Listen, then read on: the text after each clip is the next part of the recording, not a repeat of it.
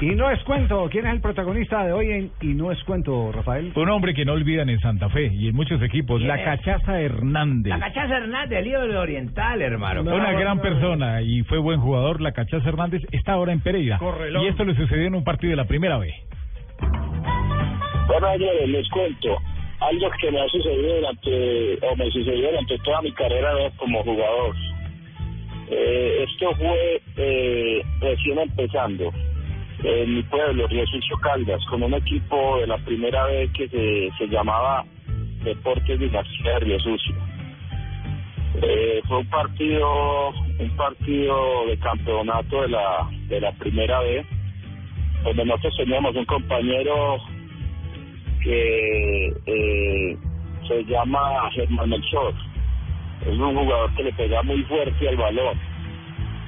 Entonces hubo una jugada, una jugada de tiro de esquina a favor de nosotros y él y él es que siempre le pegaba los tiros libres, tiros de esquina.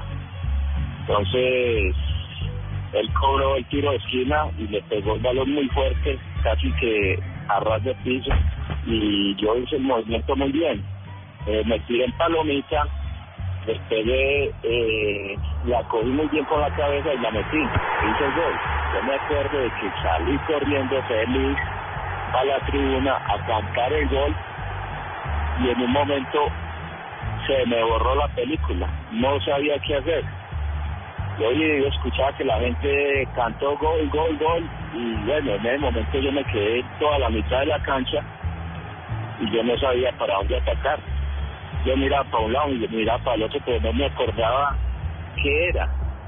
Pues al verme así, me salí para la pista y ¿qué hice? Me senté en la pista y todo el mundo preguntando qué pasó cuando se me arrimaron.